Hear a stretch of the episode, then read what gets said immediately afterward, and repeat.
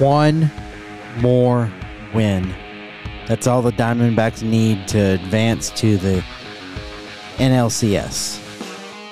Good morning, good afternoon, good evening, whenever it is you decide to make Big Sky Sports Talk a part of your day. My family and I greatly appreciate it. You found the only podcast in the world completely devoted to the coverage of the four major franchises of one major market, and that's Phoenix, Arizona. But we do things a little bit different. We do it from Big Sky Country. We do ASU football and ASU basketball. I'm drawing a blank as well. Yeah, that was rough. All presented by the unofficial presenting sponsor of Mooyah Billings. Man, that was a rough one. I did not nail that. That's for sure. It nailed me. Oh man. Wow. D-backs won, headed to Arizona. They're off yesterday, and they will be playing game 3 today. And then game 4 and 5 if necessary. Let's go. Of course, they're always if necessary, but yeah. We could be talking about a sweep. We really, really, really could. But we'll get into more of that in just a bit. Long day of work yesterday. Excuse me. Got some mango tea in the glass today. Just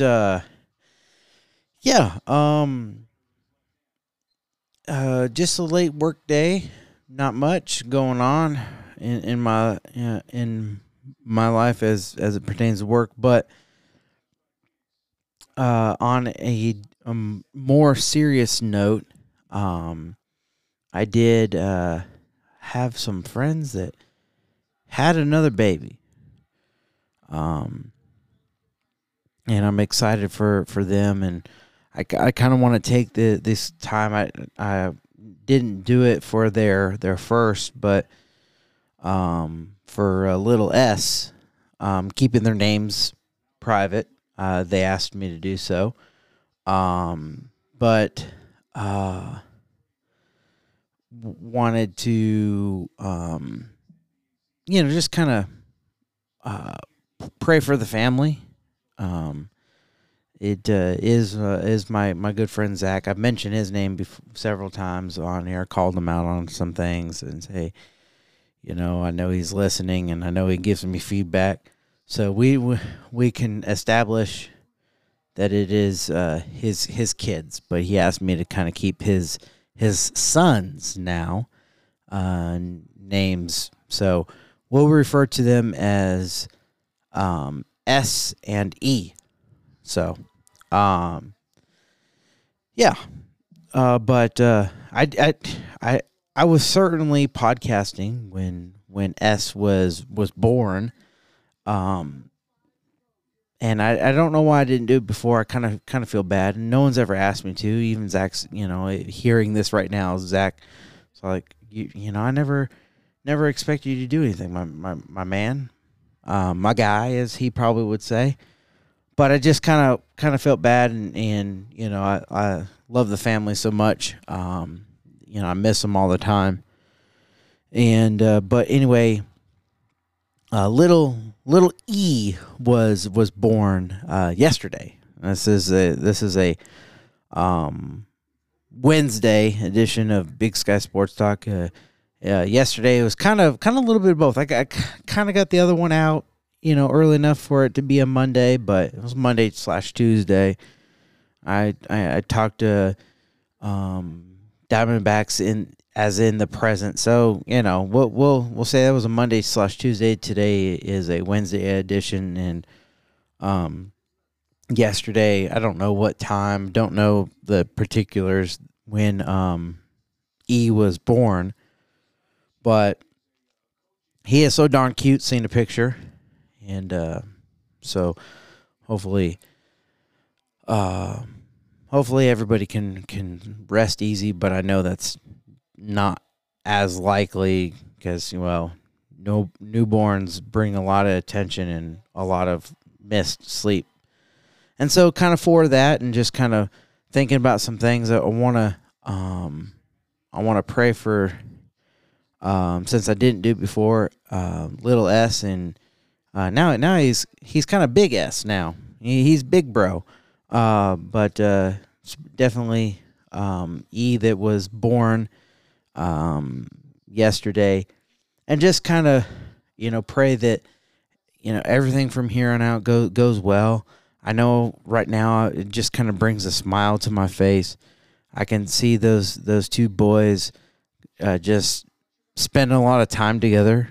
Some arguments, some fighting, as brothers do. I know my brother and I, we grew up together. And I know I'm kind of drifting off topic here, but it was a conversation I recently had with my sister and with my mom, and why things, bother me and bother my brother when it involves each other. And I don't know if you guys remember, I might not have told said story, but my brother was super aggravated at me for, not getting to the point and asking about how Michael being potty trained was going. I'm pretty sure I mentioned this on the show before, but and so, long story short, it just aggravated me, and I'm sure it aggravated him. And my sister made a great point a couple months ago, just kind of, I don't know if she told my mom or not, but she said, I think things matter to you guys more because you guys grew up together and were always around, and it, makes you happy when things are going good and aggravates the crap out of you when things are going bad. And so, like, I feel like anybody else could have, had the same conversation, but like, because it's me, the expectation for me to be so involved in my brother and his family's lives the best I can, is a greater importance. Now, he would never admit it. I don't think he ever would. He would probably say, no, I want everybody to be involved in Michael's life. And I'm sure he does. He absolutely does. He doesn't care about, himself. He doesn't care if you have an interest in what he's doing. In fact, sometimes he prefers not to talk about it, especially if it's, work related. But he wants everybody to be involved in Michael's life, and rightfully so. It's his son. It's his first son, and it's a big deal. And it's understandable. I get it. I really do. But like I said, I just feel like we get aggravated at each other and at each other's throat on certain things that we wouldn't be if it was like my sister Ashley or my sister Nicole, And it's hard for me to kind of bring you guys into this conversation. You're probably already lost, probably already bored with it. I don't know, but just kind of, putting some things that on my mind out there right now. And either way, my sister made a great point, and I would have to agree, about what she said. So, but anyway, I can see both S and E, having that similar relationship, and then there's some with the good and the bad, and it is really, really exciting. And so But there are some things that, you know, that can happen. You know, S has been an only child for a while, and now his little brother comes into the world, and so who knows how he's going to respond. And that's kind of the thought process. I know my nephew Gage, you know, has some, he's at odds with his with Fallen a lot, you know, because, you know, he was by himself for a little bit, and then some of this is, you know, their dad's thing. You know, he never wanted a girl, and now, you know, she's wrapped around his finger, and most certainly the favorite from his perspective. My sisters, you don't play favorites, and for that reason. And so, and I'm not saying that that's going to happen here in this situation, you know, but I guess what I'm saying is that I would, you know, I want to pray for all that, and just, you know, I'm so excited. So, Father, I pray for Zach and his family and his two sons. And I pray that you would just be with that family, allow Zach to and Ariana to get some sleep, and I know they're gonna do great. They've done great with S up to this point, and he's growing and very smart, and, you know, just dominating the toddler life. But now E is in the picture, and Lord, you know how that goes. You know what's going to happen before we do, and you know the beginning of the end of both these boys' life and this family's life, as it is. And I pray that that these boys grow up together and love each other, and have each other's back, and defend one another. And Lord, we know that there will be, you know, fights and disagreements, and, you know, the old saying, boys will be boys, and but I pray that it would be the best overall experience, and I'm believing for it. And it's just going to be a lot of fun, and I can picture it now, just them hanging out together all the time, getting in trouble together all the time, and it's going to be a great ride. And so I do just pray that they will come to know you at the right age, and that they take life seriously, but also learn to have fun. Don't grow up too fast. And I just pray that you have your will and your way in all these situations. And I thank you for these young boys and soon to be young men of God. That's what I prayed, and just pray a special blessing on both of them. That they will come, you know, they will walk with you and come to know you, like I said, at a ripe, young, and appropriate age. And I just pray all these things. I pray that S doesn't get jealous of E, and E doesn't get jealous of S, and they, you know, they just get along, you know, and we know that it's not going to be perfect, but they just, everything goes well. And I'm so thankful for my friends, and you know, I extend this prayer and this congratulations to them, and I pray against postpartum depression. I pray against, you know, all these different things that a mother, not just of one, but now of two, face, a father of not just one, but now of two, face, and just every decision from here on out is with with you involved, and I thank you for him and bless him. In your mighty name, I pray. Amen. I appreciate you, Zach, and I love you, man. I love your family, and I hope that was appropriate.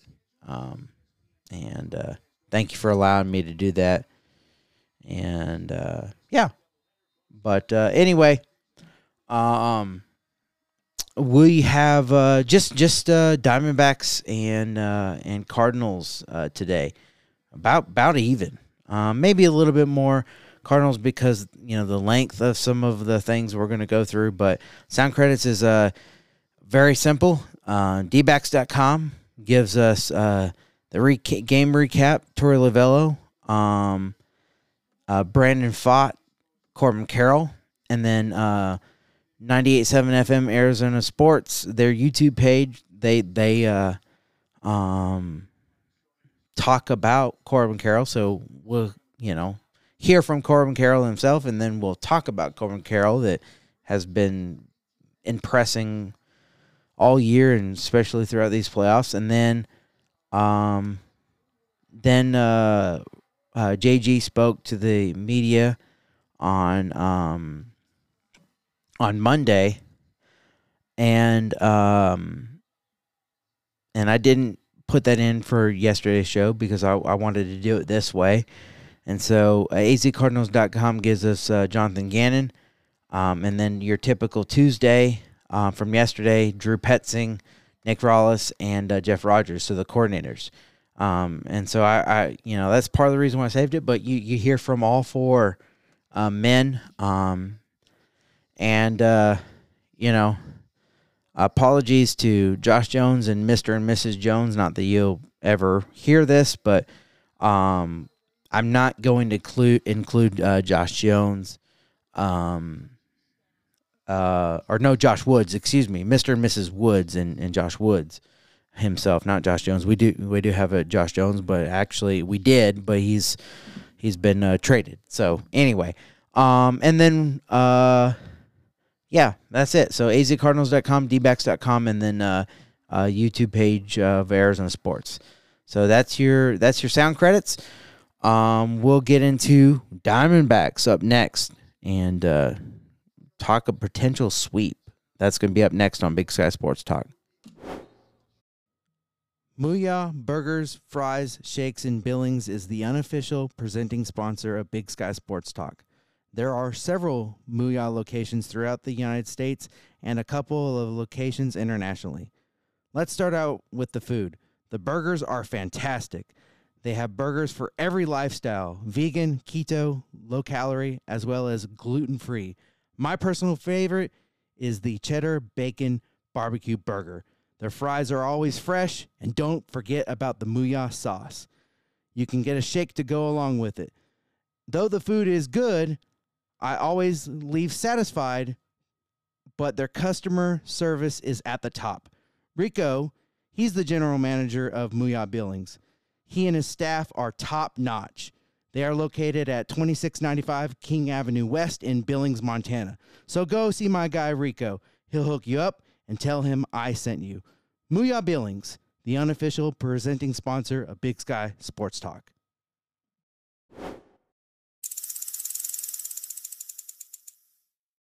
Well, let's go, D-backs and D-backs fans. One more win. That's all they need. The Diamondbacks did end up pulling off the win last night. And, no, excuse me, Monday night. And won 4-2. Talked about the game a little bit, but we'll get into it now. Zach Gallen, 5 1/3, 5 hits, 2 earned runs, 2 walks, 4 strikeouts. Saalfrank still remains absolutely perfect, although I think this is it's something no one else is talking about. If you've been listening to Big Sky Sports Talk for a little while now, unofficially presented by Mooyah Billings, I think I'm gonna start doing that. Give them more plugs every time I mention my own name. Then you know that I have been talking about Andrew Saalfrank and just remaining perfect. Now, I think that, like I said, this might be the only game that he still has not allowed an earned run. I think this game, well, this game he allowed an unearned run. It gets tagged to Zach Gallen. But most of the time, he pitches a full inning. He only went a third of an inning this time. One hit, one walk, and a strikeout. But like I said, you know, perfect is perfect. You know, what changes that is if it's a earned run, and he still hasn't allowed that, regardless of how you say it or how you split it. And like I said, no one is talking about that, and he's a rookie, so super excited and proud of him. Ryan Thompson went 1 1/3 with a strikeout.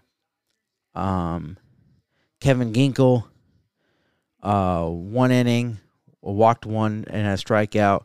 And Seawald shut it down, 1 inning with 1 strikeout.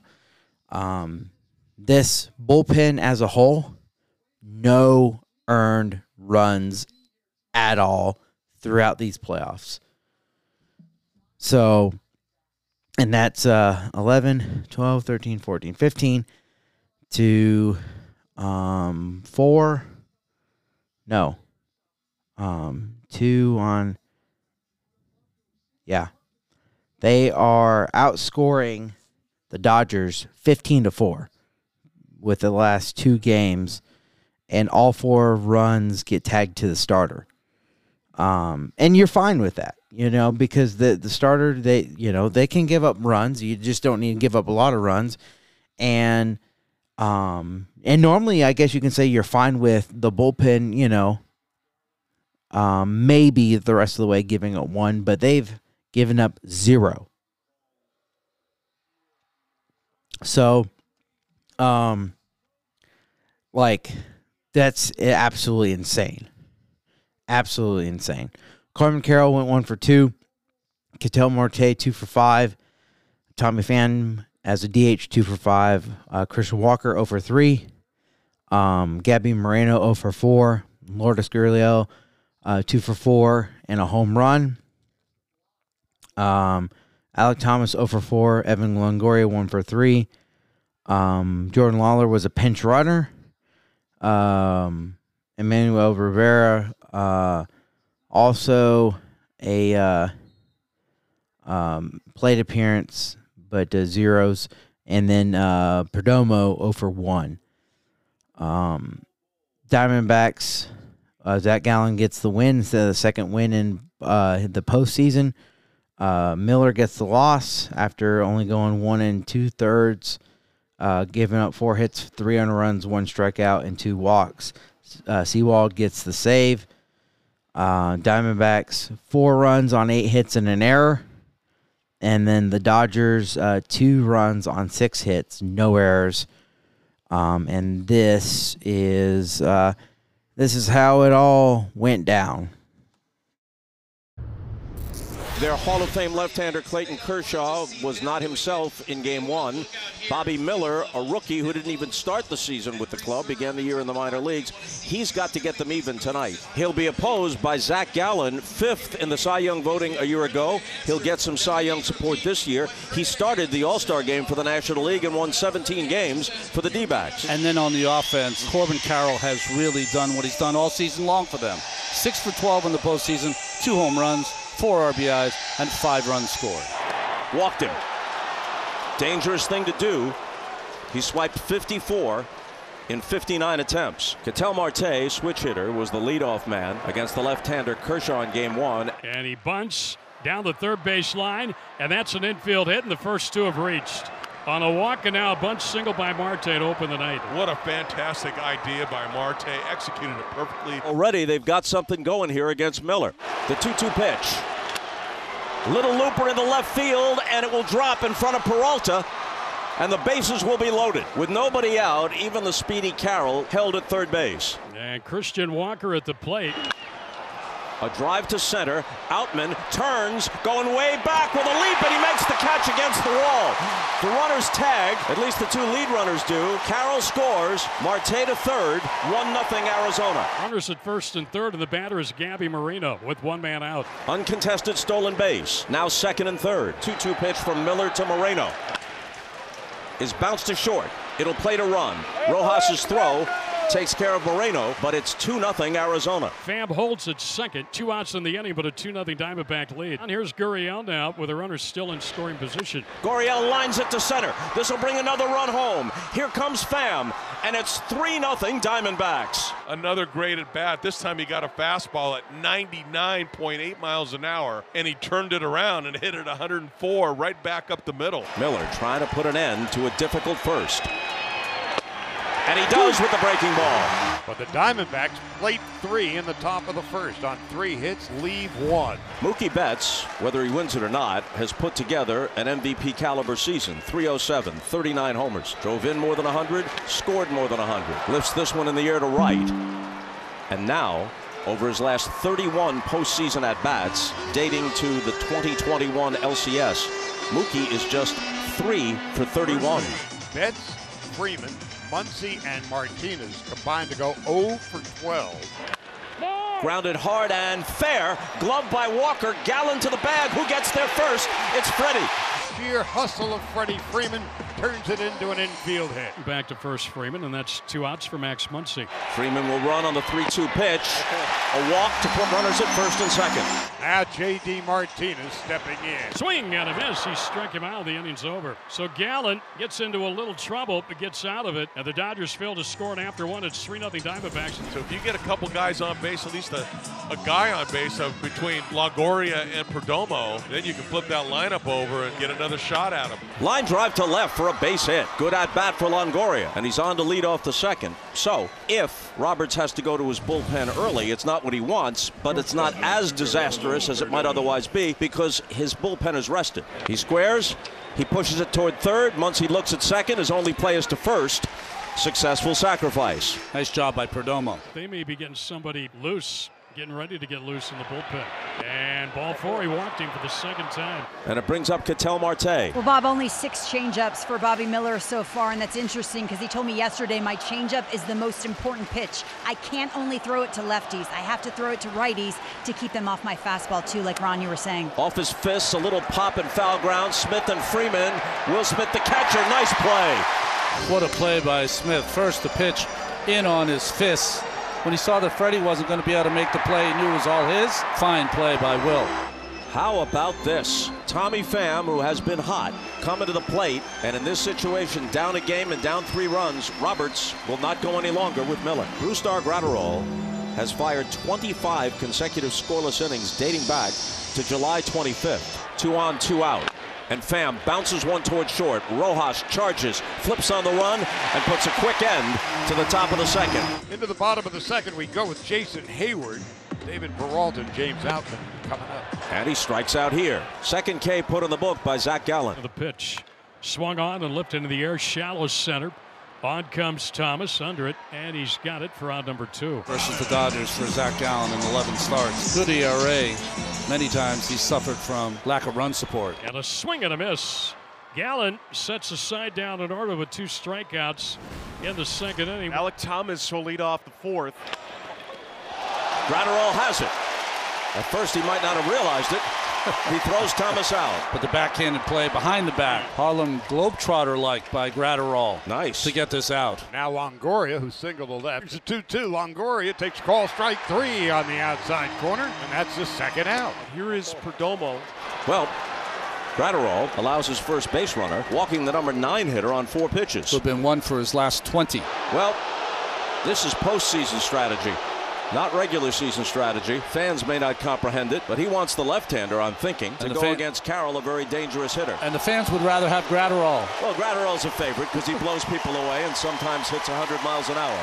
Well, the Dodgers had a left-hander, Alex Vesia, throwing in the bullpen, and we might have assumed that that's who would come out to face the left-handed hitting Corbin Carroll. But instead, it's the veteran right-hander, Ryan Brazier, who's warming up now. Perdomo takes off. Smith pegs to second. And they got him. Will Smith throws out Geraldo Perdomo. That will end the inning. So with two out and nobody on, here's J.D. Martinez, who struck out in the first. High fly ball. This one goes deep into right. Carroll goes back. He's at the wall with a leap, and it's gone. It kept going and going and going, and Carroll timed his leap. Couldn't quite reach it. The Dodgers are on the board. It is 3-1. Second walk Gallen's given up, and Rojas coming up. Into center field for a base hit. Outman will stop at second. The Dodgers have the tying runs on. This feels like the time. Yeah, now would be a very good time for Mookie Betts to break out of his postseason doldrums. A chopper. They'll get at least one here, and that's all they'll get. And there are runners at first and third with two outs. And the chant of Freddie, Freddie, for their first baseman who hit .331. Full count, crowd on its feet, 3-2. Strike three called. He got him with a curve. Freeman looking hard, he got soft, and the inning is over. Dodgers strand two, they do not score. Two innings from Brusdar Graterol, and now an inning and 2/3 for Brazier. Gurriel comes to the plate. He lifts one to deep left. Back goes Peralta, and he will watch it leave the yard. Solo shot for Gurriel. It's his first of the postseason, and the Diamondbacks get that run right back. It's 4-1. What a huge home run that is. First and second, one out. And the tying run comes to the plate. With one out in the sixth, he'll go to the left-hander, Andrew Saalfrank, and we'll see how Roberts counters that move. With the left-hander coming into the game, as expected, Chris Taylor comes off the Dodger bench. It misses, and the bases are loaded for Kike Hernandez. The pitch. Bouncer toward the middle. No play. Marte smothered it, but everybody's safe and a run scores. It is now 4-2. It's Martinez at third, Taylor at second, and Hernandez at first for Outman. Swing and a miss, strike three. Huge strikeout for Saalfrank. Well, that sinking fastball, the 2-0 pitch was out of the strike zone that Outman swung at that got Saalfrank back into the count. Lovullo coming out to make another change. Big out by Saalfrank and hands it off to Ryan Thompson. A little bit surprising because Colton Wong hit just 183 between the Mariners, who released him, and a bit of duty with the Dodgers. But in this situation, the only left-handed bat. Chopper to the right side. It's a fair ball. Walker's got it, takes it himself. And the threat is over. The Dodgers, they get one on three hits and a walk, but they leave them loaded. As we head to the top half of the seventh inning, Kelly, the fourth Dodger pitcher of the night. So second and third, two out. 2-2. Here it comes. Swung on and missed, strike three, and that will end the inning. No runs, two hits, two left, seventh inning stretch, game two of the National League Division Series. So Betts is aboard. Dodgers bring the tying run to home plate here in the seventh inning. That's a foul ball. Freeman fouled that ball right off his leg. That slider just running in on him, and that one smarted. Roberts and the trainer return to the third base dugout. The 1-2 pitch. Bounce to the right side. Marte gets Betts. Can they get Freeman? Yes, they can. Freeman limping, and you wonder how much that foul ball played a part of that double play ball. He didn't hit it real hard. Thompson is turning himself into Brad Ziegler clone. Yes, he is. Here's the 1-2. On the corner, strike three. So an error by Thompson. He pitches around that by getting the double play ball off the bat of Freeman. On the night, Walker has hit a sacrifice fly driving in a run, lined out hard to right field, lined out hard to first base, and walked. So he'll bat here with the bases loaded. It's a pitch from Evan Phillips. Swung on and missed, strike three, and that will end the inning. No runs, one hit, three left. Last licks for the Dodgers. Hernandez has had one pitch at bat. Now he's back in the sixth inning, got an infield hit. He steps in against Seawald. Seawald's 1-2 delivery is ripped to left. Oh, a difficult chance for Gurriel Jr. Maybe he made it so. Might have misjudged a little bit. Was hit very hard, but right at him. 1-2 the count here on Outman with one out in the ninth. The pitch. Swing and a miss. He struck him out. Two outs in the ninth inning, and here's Wong. Mookie Betts moves out on deck. Wong grounded out, is only at bat as a pitch hitter in the sixth inning. In the air to center field. And the Arizona Diamondbacks, who finished 16 games behind the Dodgers during the regular season, go into Milwaukee and win them both, sweeping the wild card series. Come into Dodger Stadium and come away with a 2-game lead as they go back to Arizona in this best 3 out of 5. Man, how about that? Diamondbacks, they go up 3-0. Then there's a solo shot. And then, so now their lead is cut to 2. And then they answer back with the Lourdes Gurriel home run. And they so they go back up 3. They answered every run that, well, it makes me sound like an idiot. They almost answered every run that the Dodgers put up, with the exception of their last run. But it doesn't really matter because they won the game anyway. Game 3 is, like I said, today. And today also, I buried the lead a little bit, is my birthday. So happy birthday to me. And I couldn't be more thrilled about my birthday if the Diamondbacks end up sweeping the Dodgers. That would be such a great feeling.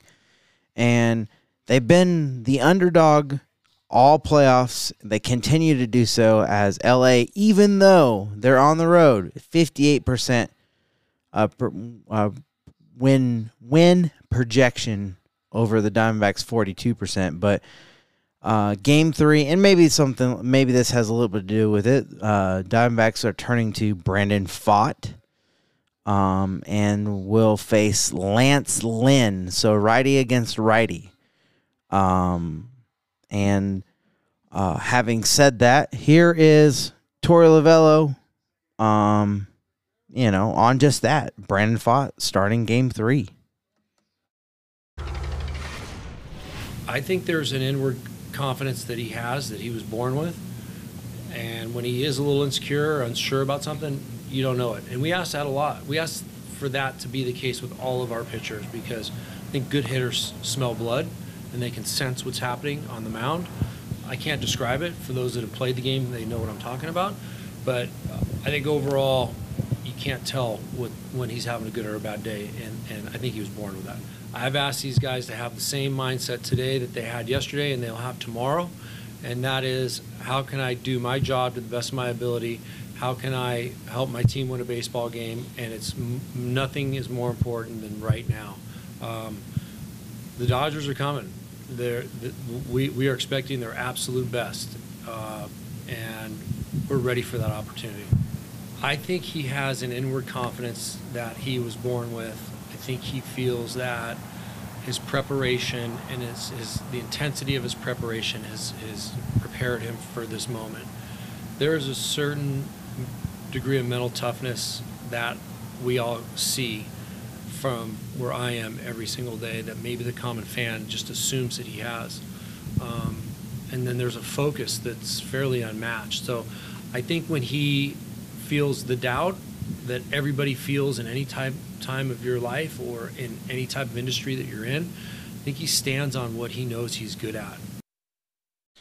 So a lot of, pronouns, a lot of he's and they's in that, and and I'm not going to be upset about any Torey Lovullo sound I get, because I never get it. MLB TV is the one that delivers that, and dbacks.com, they post it. But the first couple of he's was talking about Brandon Pfaadt, and of course the they's were the opposing team, opposing hitters. The second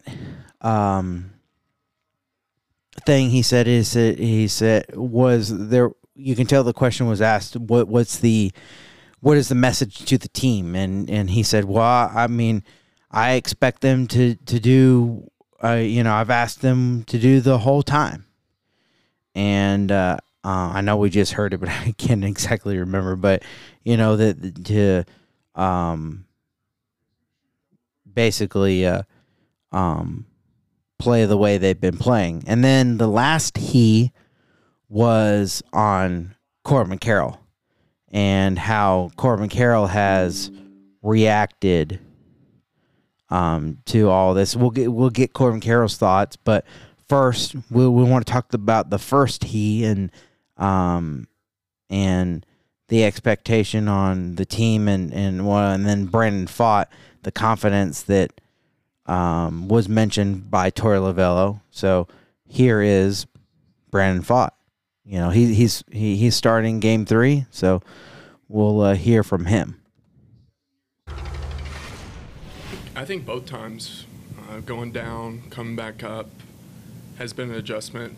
There was some adjustments made both times I went down, and coming back up, the results got better and better every time. So I think that just speaks volumes to the coaches down there and the development. Yeah, this is a good Dodgers lineup, so I think mixing is going to be the major key, especially early on.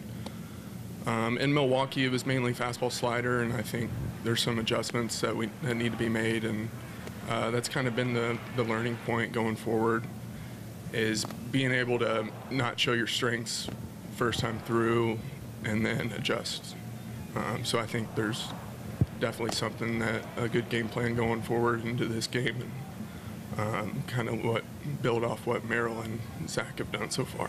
It doesn't only help me, but it helps the whole team, having this momentum going into the third game, 2-0. I think it's huge for not only the pitching but the hitting too. They've been lights out. So obviously the hitters get heating up, helps the pitching, and vice versa.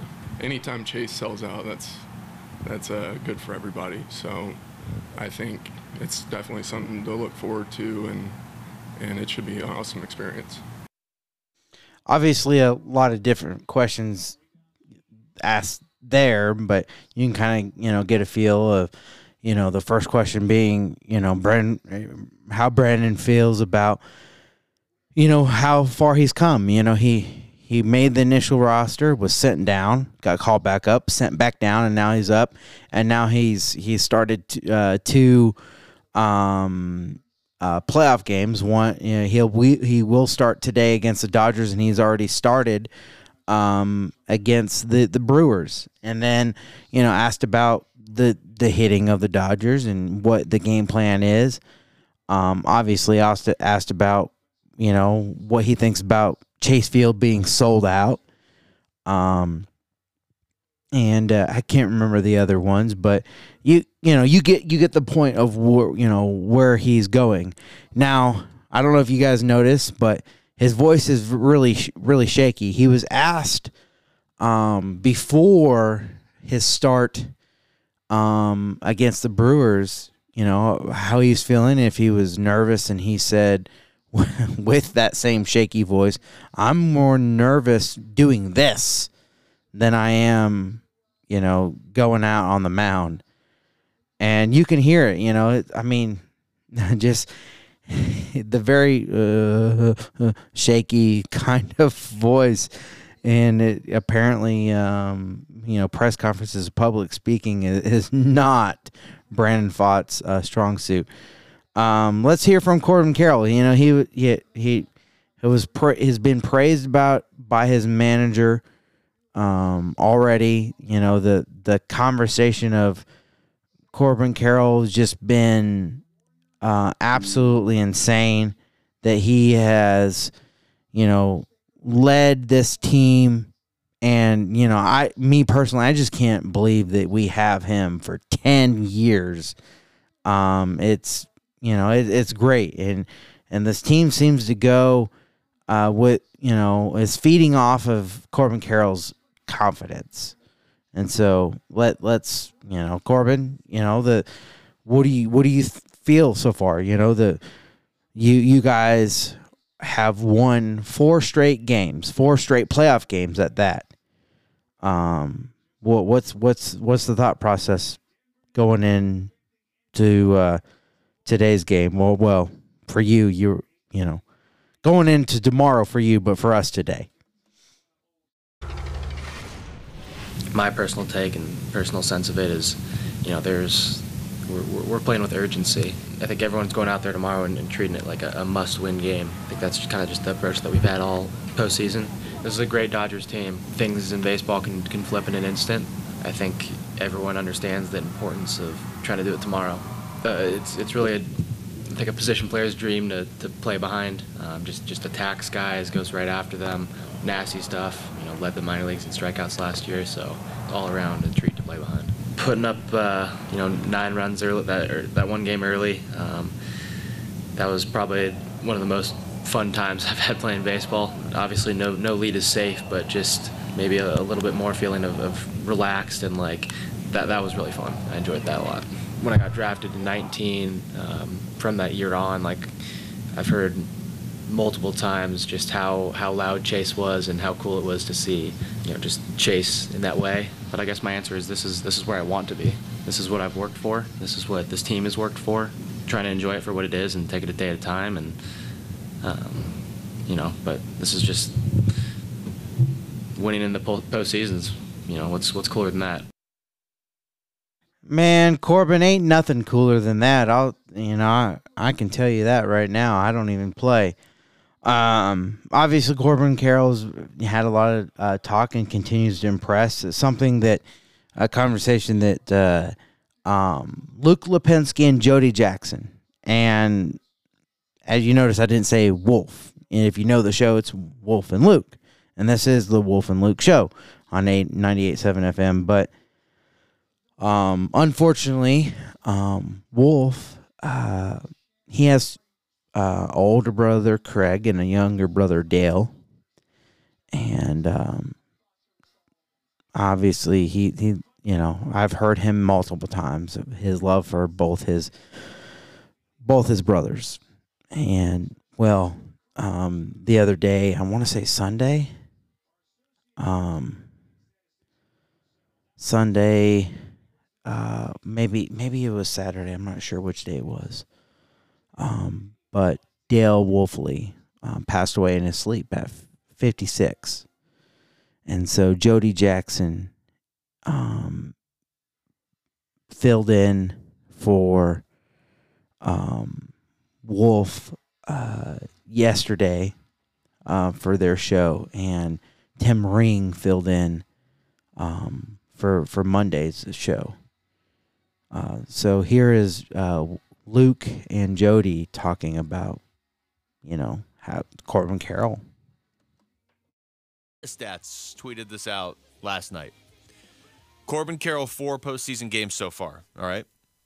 7 hits, 6 runs, 5 walks, 4 RBI, 4 team wins, 3 extra base hits, 2 home runs. Okay, now only one other player in MLB history has reached all those numbers over any 4-game span in the postseason, and that was Lou Gehrig in the late 20s and early 30s. Is that good? No. Yeah. It's like, is that good? Oh, my goodness. Gosh, you have to go back that far, and to a player like Lou Gehrig, wow, it's incredible. And I know... there's a lot of qualifiers on that. It just means he's been really, really productive. There are a lot of qualifiers, but each qualifier is another thing he's accomplished. Yeah. Like, that's what's crazy about it. I mean, even the walks in the playoffs, I feel like the walks are sometimes as impactful as the hits. And to have 2 homers, he's been amazing. He's been on base an average of 3 times per game in these 4 games. Now, I was telling you during the break, there's always somebody on X or Twitter or whatever, right? There's always somebody with the second response. Well, Lou Gehrig did it in World Series games, so it's not the same. Yeah, look, nobody's saying Corbin Carroll's better than Lou Gehrig, but these are Corbin Carroll's first 4 playoff games ever. We're just getting a glimpse. And they're the only 2 that have ever done it in baseball history. So if you want to say it's not comparable to Lou Gehrig, how about to every other player that's ever played the game of baseball? It's comparable to all of them, and it's better than all of them. It's crazy what Corbin Carroll has been able to do. And you said it earlier, Jody, you never get the sense that he's in over his head. Or, he's probably not going to average getting on base 3 times a game for his entire playoff career. That would be absurd. But you never get a sense that it's a fluke or that he's playing above his head at all. Yeah, he's just, again, he's so process-oriented. He's got a plan in everything that he does. It's based in years of working at it and knowing what works for him. And, the note came over yesterday. Carroll reaching base 11 times in his first 4 postseason games. Again, it's the slug, it's the walks, whatever he can do. He's just got so many tools Actually, another note was he was the first D-back to walk 3 times in a postseason game. So, yeah, the walks were really big last night, especially I talked about it earlier in the show in that first inning where he didn't even have to swing the bat.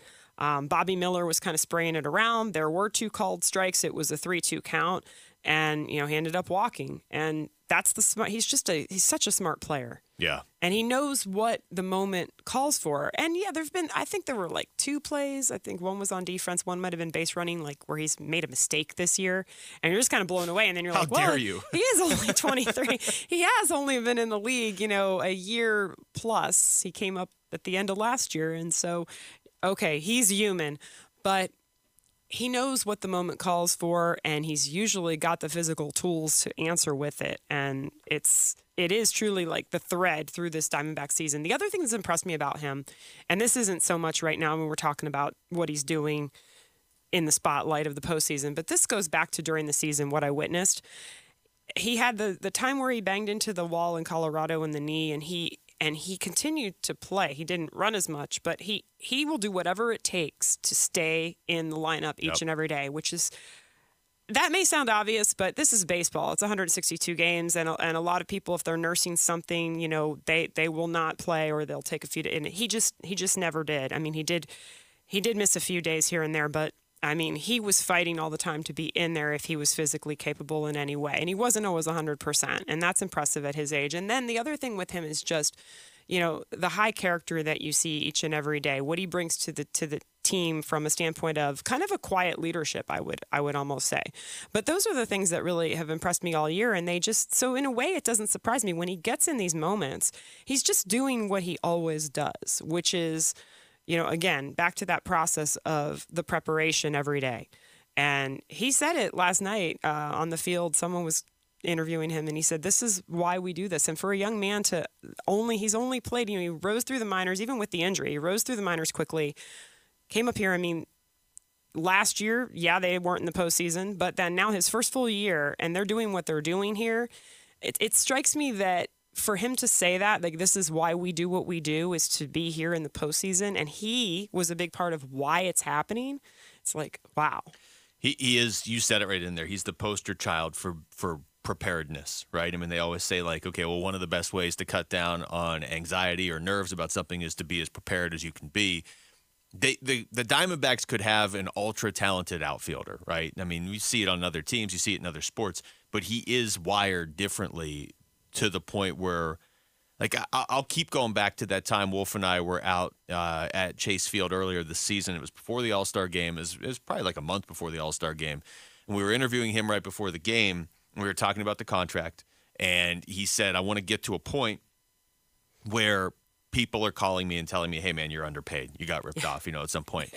And we finished the interview, and we're like, wow, like, you don't hear any player ever say that, especially somebody who is 20. I think he was 22 at that point. And then we're like, the next segment, we were like, he's kind of already underpaid. Yeah, I mean, who says that in, you know, athletics? I mean, yeah, it's not, there's just, you don't hear that. Sometimes you hear guys so focused on getting their value, and for him to not be, you know, him even making that commitment to the D-backs early on is like shows. And he said, I'm comfortable here. I want to be comfortable. That's where I thrive. So that to me was the answer of why were you willing to do this? And which is smart. And he said it. And it's just the other thing about him, though, and it's really, I've noticed it more as the season has gone on. He's very serious at times, but he has fun. He likes to have fun with these guys. He and Gabby Moreno are actually really close. And they have a good, because they're each going to be here for 20 years, if I have any say. That's great news for the D-backs.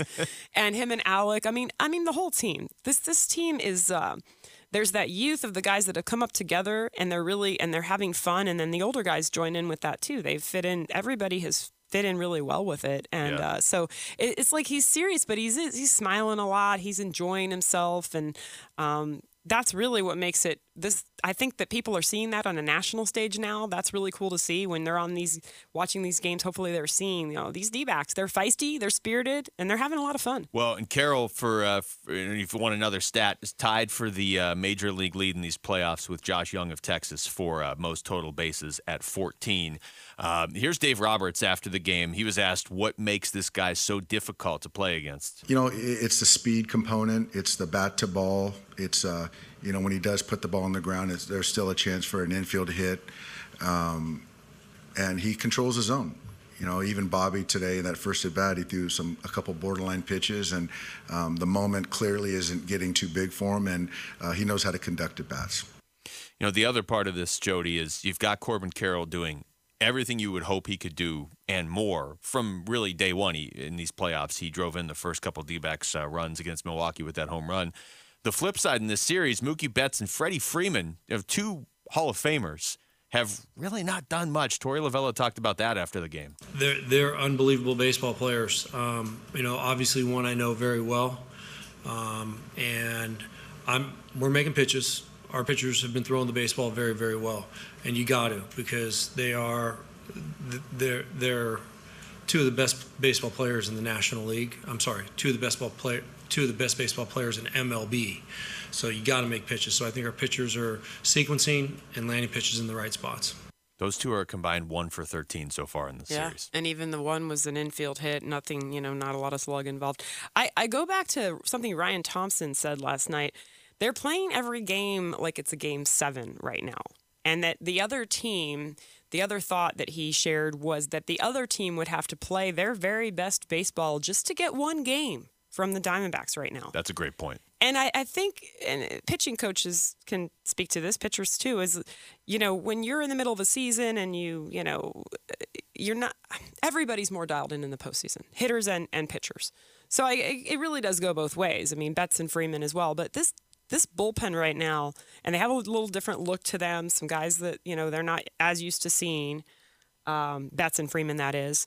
And I think that's part of the plan. The part of the plan was to unveil some new twists to a team like the Dodgers. And we've seen them. They have completely flipped the script on the Dodgers. And they're executing their pitches even to these guys that are stars in the game.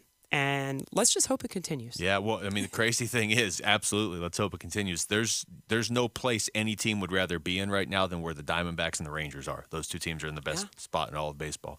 Text us your thoughts to the FanDuel text line at 620-620 right now. I like this response coming in from the 602. They texted in and they said, I think the D-backs should pitch Merrill Kelly in Game 3. We need to shut that door and not give the Dodgers a chance to grab a win. It's been nice having Kelly and Gallen pitching pretty much every game. I mean, there's still you can't. Good. Yeah, I don't think you want to mess with that. That's not even feasible. It's nice to have them in 4 and 5. Yeah, anyway, I think you trust. That's part of the thing. They trust the guys on the roster, and you know, Brandon Pfaadt, he'll give him what he can give him. They did pull him fairly early in Milwaukee. It still worked out, and the offense picked him up, and the bullpen picked him up. Mm-hmm.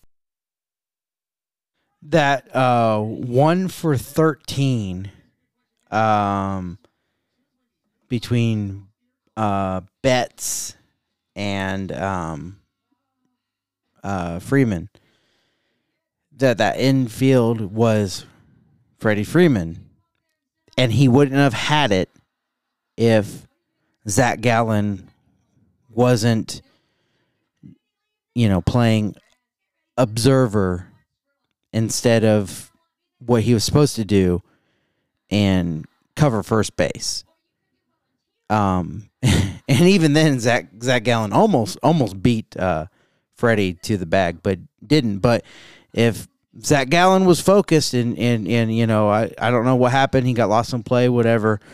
But they would be 0 for 13.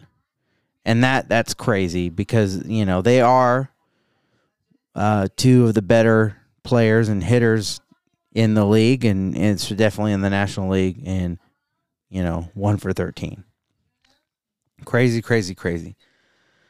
I'm feeling more and more confident in a D-backs in 4, but, you know, like I said, a sweep is very, very possible.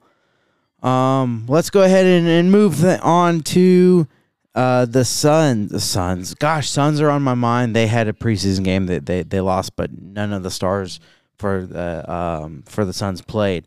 But let's go ahead and go on to the Cardinals, and that's up next on Big Sky Sports Talk.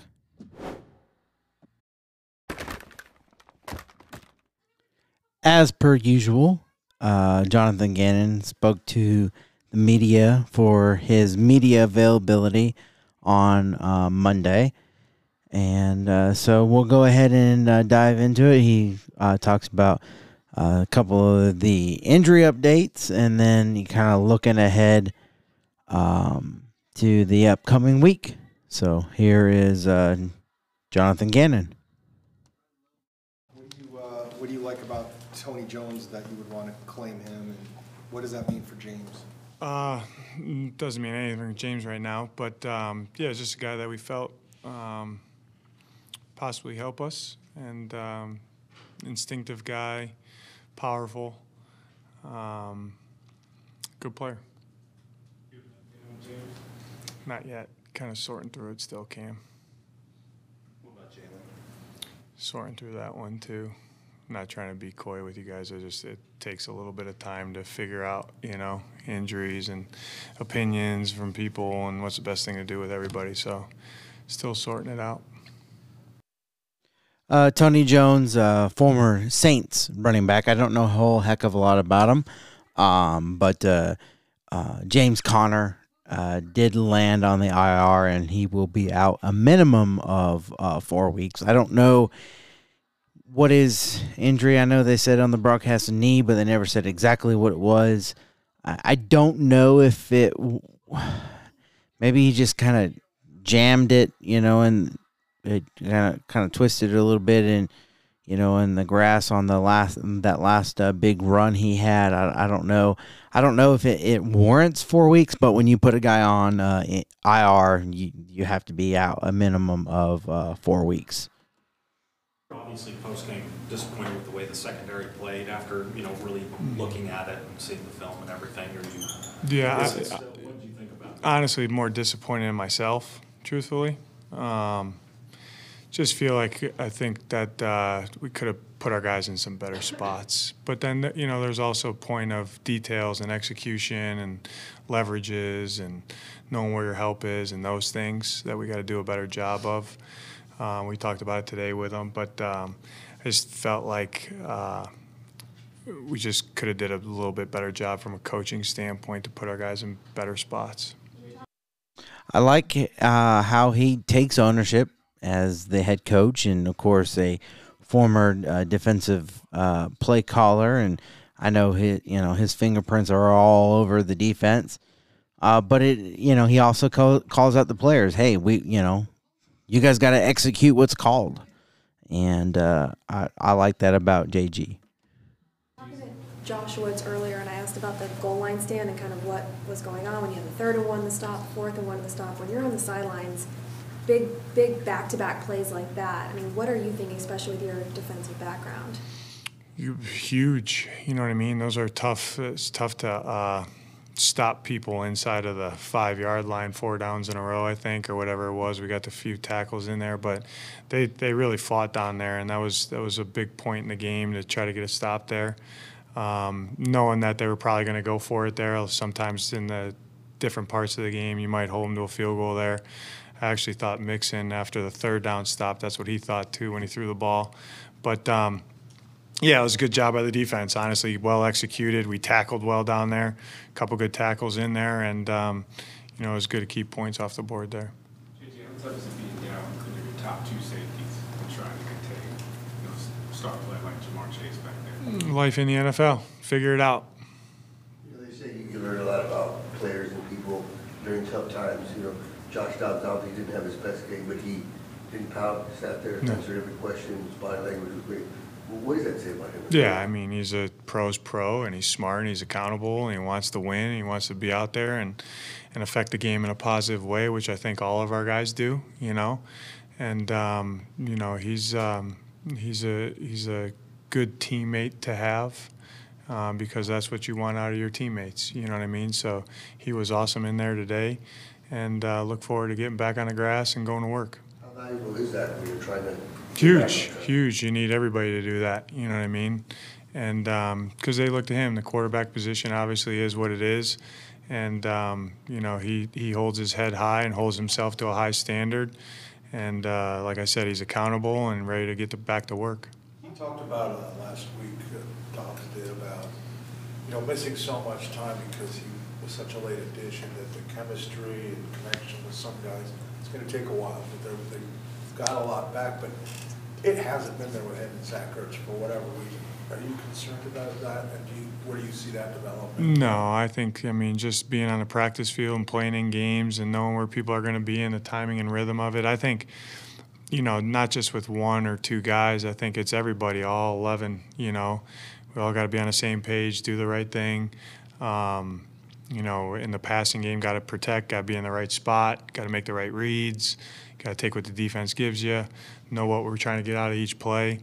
Long-winded answer right there, Bob, but no, I'm not concerned about it. JT, how special was it for Zach to get back in the end zone? Yeah, it was awesome. I mean, it was a big-time play. Got us kind of jump-started there. I think we took the lead with that one, right? And he's a good player, man. Only 2 penalties, significantly fewer than every other game. Was there any sort of different emphasis throughout the week on that? Just the education of our players, honestly. You know, things that we've been getting called for, we want to try to clean up. But, you know, penalties, you guys know how I am. They kind of come and they go, just kind of like takeaways. You don't, you know, bang-bang plays. We educate our guys on the refs and what they like to call and the volume that they call them with. But each game's kind of a separate entity. But I think the improvements that we got to keep making as we move forward is to play penalty-free when we can, and especially, you know, I call certain ones bang-bang. They go either way. There are certain penalties, though, that you can't have, and I call those non-negotiables, and we've done a good job with the non-negotiables so since week one. So that's something that has to stay consistent. You know, you can't plug one hole and then another hole opens up, so got to keep doing a good job with that. Falls on the coaches first. What's the biggest positive you can take out of yesterday's game? I mean, we're in the game. You know, you had a chance to win the game, in my opinion. You know, and they made a couple more plays than we did, but our guys fight. And we're competitive right now, and every game we're playing, we got to start winning some games. You know, and so we talked about that. How do we do that? So we laid out a blueprint for them, and go back to work this week. How nice was it to see DeLucardo take advantage of his opportunity? Yeah, yeah. Yeah, he was ready. He was ready. You know, he's been playing a little bit on third down, and, you know, depending on what happens with the backs here, his role might tick up a little bit, but he's ready to step in there and play football. I kind of gave him a little chat on the sideline, and he was good to go, man. So that was impressive to see, honestly. How do you assess where Ketel Clark's progress is going right now? Yeah, I mean, we just got to practice every day and keep improving. There's things that he needs to improve, and he'll be a player for us for a long time. Josh Woods said that Nick in the meeting room today compared the defense to a flower, but it's got to be, and before it becomes beautiful, it's in the roots. What does the defensive foundation look like to you? We stop the run pretty good in a light box.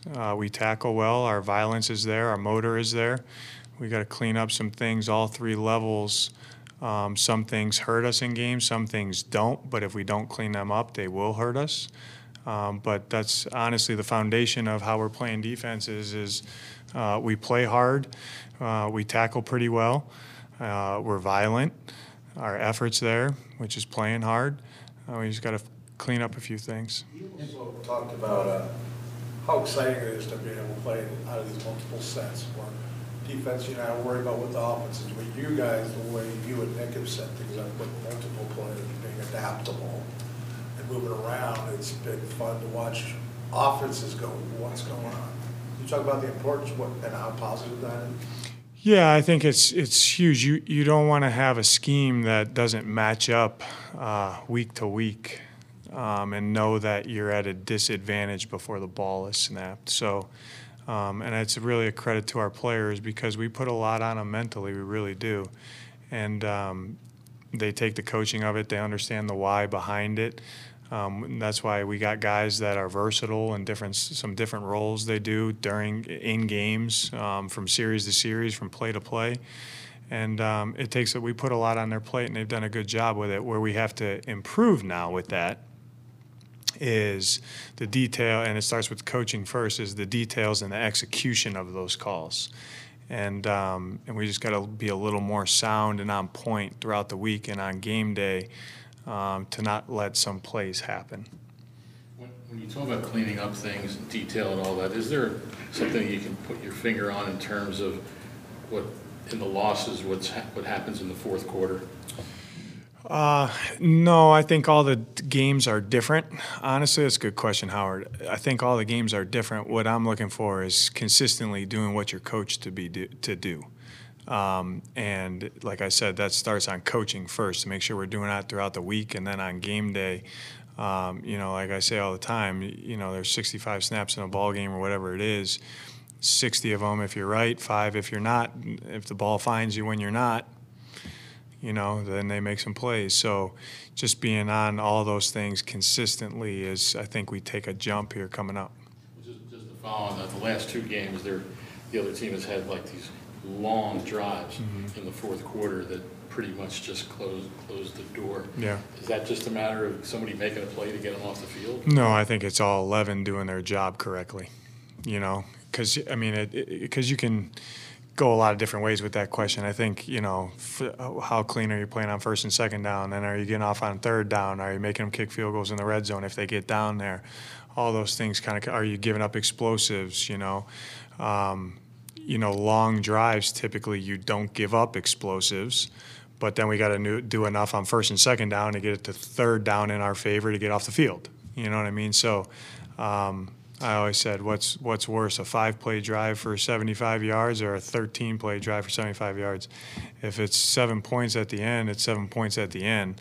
But it's in your favor if you make them go the long, hard road. We just got to make a few plays in there to not let them have points.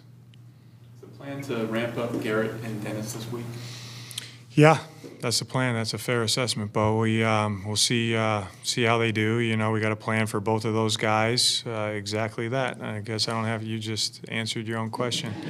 Yeah, they will both ramp up. How did you feel Garrett did in his first week? Awesome. Had a really good week. I'm excited for him this week. Similar things that he was doing, you know, college too as well, like that translates. Yeah, he's instinctive, very, very smart. He processes smart, and then he can cover. He can get the ball. We'll see if he can tackle here pretty soon, but which I know he can tackle. But yeah, I thought he had a really good week, and I have to monitor my expectations of when we drafted him. I know the type of player that he is, but he hasn't played football in, you know, about a year here, you know. So I just got to make sure that I'm monitoring, you know, he's going to make mistakes and he's going to get beat and he's going to have some bad games, you know what I mean? So, but I like where he's at and where he's trending. How exciting is it to see us? Obviously, you know, Garrett Williams, the cornerback that they drafted. I can't remember which round, 4th or 5th, somewhere in there. And you know, they drafted him knowing that he was coming off of a injury in college and would still be dealing with it and still has been dealing with it. But looks like I don't know if he'll be available this upcoming week on the road against the Rams or not, but you just heard him. You know they'll be ramping him up, so you know, get him a lot of snaps, and so we'll see a lot of practice time. We'll see how he does. But that could provide some help, especially if he is as special as they think he is. I mean, they drafted him knowing he was injured. So that speaks volumes. A lot of people feel like that's foolish because you kind of want a guy that can help a team as terrible as the Cardinals is now. But, hey, they make the big bucks. I do not. Rounder like Dante, just continue to get better. Yeah, he's doing a good job. He's doing a good job. Had a sack, I think, in there. But, you know, with him, too, he knows exactly what he needs to do to get better, you know, as we keep going through the weeks, but he's doing a good job for us. With Garrett and Michael, you drafted a couple guys who were hurt in college. Is there a certain type of injury that scares you more than others? And does the ACLs, like, worry you less than, say, if a guy had a history of soft tissue stuff? That's a really good question. Not in my opinion. I think you got to take it case by case and understand why those injuries are happening. which in college sometimes it's hard to get to the root of the problem. But we know when we get here exactly what we do with them and what the stress that we're putting on those guys. So, you know, football, you're going to have injuries. It's part of the game. But it's our job to set up, you know, everything, all the I call them five buckets, but all the factors that go into those guys playing at high levels. We got to make sure the resources that we put into those buckets, it has to be correct, and that's an individual base plan for everybody. So, no, to answer your question, I'm not. Just got to be aware of how when they get here, how we're kind of going about our week and about our days and what we're doing for those guys. What was your thought on Michael really not having targets until really late? Yeah, I think that's just a little bit how the game went. I mean, his number was called a couple times. Coverage dictated that the ball went somewhere else. So that happens, but he was positive, and he'll continue to get his touches. J.D., any update on Kyler? What do you guys think you'll have serious conversations about in returning down? We have serious conversations every day, Cam. So when he's ready to go, he'll go. Has Garrett graduated to just strictly the football bucket, or is he still in the health bucket? He'll be in the health bucket for as long as he's here. Obviously, meaning that you know, health is priority. You know, that second to last question about Kyler was asked by Cam Cox of News 15. I can't remember which station. I don't know if it's ABC or whatever, but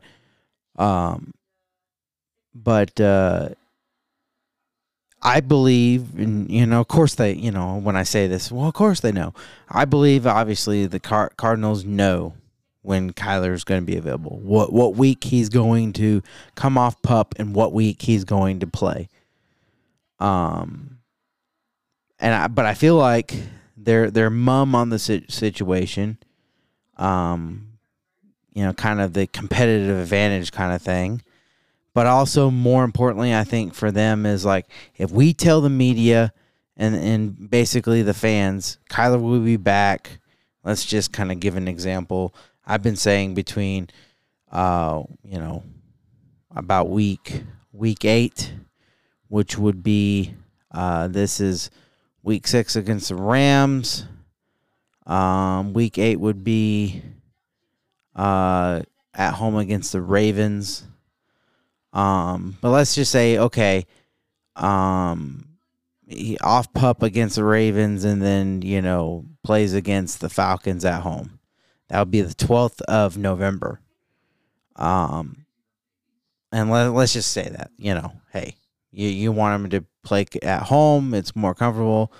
You're more comfortable at home, whatever. And they say, okay, well, Kyler will be back against the Falcons. He'll be playing against the Falcons. And, you know, you come up. Of course, if he doesn't play till the Falcons, you know, shoot, might as well not even play him at all, because then you just only have 1, 2, 3, 5. Well, you got about 7 weeks. Never mind, you can play him. But anyway, you say, hey, he's going to be available against Falcons on the active roster playing. And then he doesn't play. Maybe there's a setback. Maybe, you know, whatever. Who knows? Then, you know, obviously they can say, well, you know, we said that, but, you know, but everybody's going to be, hey, Kyler's playing. You know, the boom, boom, boom. The news is going to hit. They obviously don't want that to be a thing. And so, like I said, I feel very, very confident that they know. They know exactly. Kyler knows when he's going to be available. Everybody knows. You know, and that's still the question of, you know, when and it's a fair question, but and a question that's going to continue to get asked. Up next, we got Drew Petzing spoke to media as he normally does on Tuesday. So here is Drew. What do you guys do now without James for a few weeks? What's kind of the, obviously you have a player. What's the approach offensively without him? Yeah, I don't think a lot changes. I think, you know, it's one of the things we've talked about is I trust everybody in that room. You know, I think AD does a great job of getting those guys ready. And I think you saw that when he went out in the game. Like, next guy in's got to step up, got to know his role, got to understand the offense and what we're trying to accomplish. And I thought Marte did a great job of that, and I expect everybody in the room to pick up the slack and really kind of fill in when needed. Do you know anything much about Tony Jones at all? Yeah, I mean, certainly I think he brings a lot to the table in terms of helping us as an offense, and really excited. I think Monty does a great job of looking around the league and making sure that we're always doing whatever we can to get better at every position, and so was excited to get him in the building. Josh Dobbs has been able to showcase his legs, but against the Bengals, only 3 rushing attempts. Why was that the case? Yeah, some of that's just how the game comes up. You know, I mean, a lot of those are read runs or decision-making where it's, hey, if it looks here, you take it. If it's not, you're doing this. So that's just kind of how the game got, you know, came up on Sunday. Is Marte going to be that number one now? Does he slide into that? I think that's something we'll probably work through this week. You know, I think, again, it's going to be a combination. Of, nobody's going to fill James' shoes perfectly, right? So I think all those guys are going to step up and take a part of that role, and excited to see them do that. But I think that's something we got to work through as the week goes. I think that's probably what they do. I mean, some would say, oh, you know, you got to go with Keontae. You know, you got to give him a shot. He's been on the team a little bit longer. I don't know. Keontae hasn't sparked as much as I believe DeMarco has. Yeah, I really liked what I saw every preseason game, and I know it's preseason, but I really liked what I saw with DeMarco. So I think he gets a nod in the bulk of the carries. That's my opinion. This you know, not me reporting, but just kind of me speculating. With Marte, what stood out to you when you guys first brought him in, and how has he grown, I guess, since then? I think the big thing, and we talked about Dobbs, and it's like very unflappable. Like, it was whatever the role was, whatever was asked of him. The stage was never too big. He was always ready, always prepared. You know, and you know, coming in as really an undrafted guy and earning a spot and making a name for himself throughout preseason and training camp, and then when the first game comes, it was, you know, you would never know it was his first year out there, and I think you felt that way when the ball was in his hand on Sunday. It was just kind of like, hey, he's prepared, he's ready, and he's going to go out and make his plays.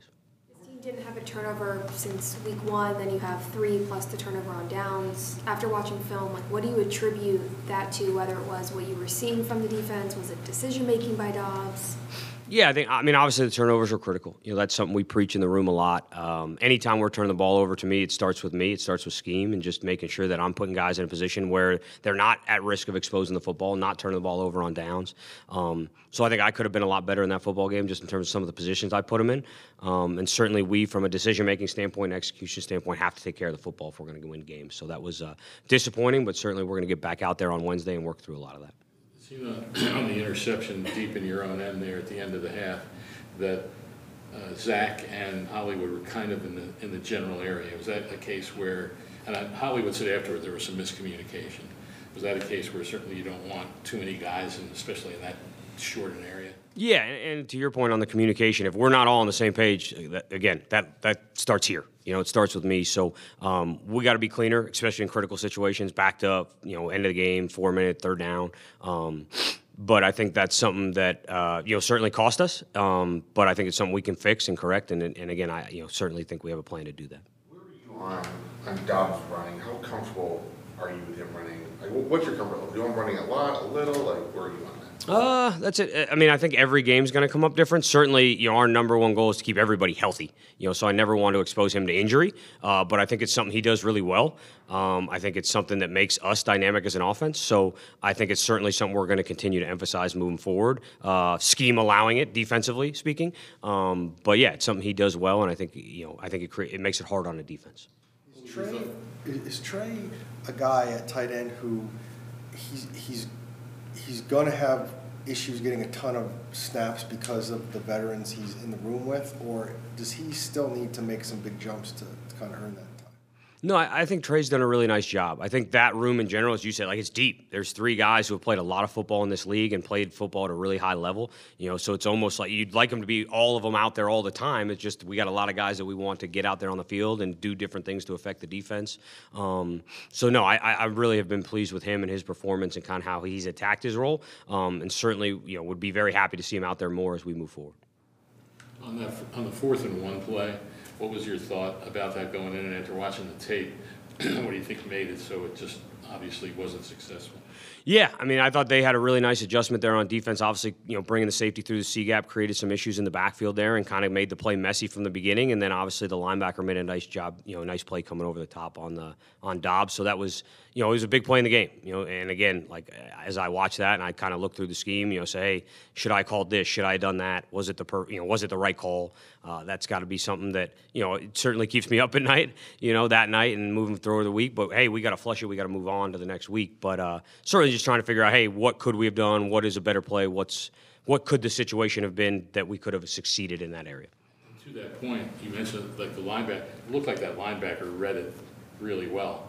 And so I know it's got to be tough sometimes, but sometimes it's just, hey, they made a play. And, you know, who knows if you had called something different, what would have been the result? Yeah, I think that's what I try to tell myself that, but there's certainly, that doesn't help. You know, I think it's always, hey, did he see something? Did we give something away? Was I too predictable? Did we do, you know, all those things kind of roll through your mind as you look at what you've done in those situations to try to make sure that, hey, you are being hard to defend and you are being not predictable and you're giving those guys a chance to succeed. So, yeah, I think that's a big part of it. Does a healthy Keontae have sort of a change of pace role when he's back? And then with Damian Williams, what do you feel you have there?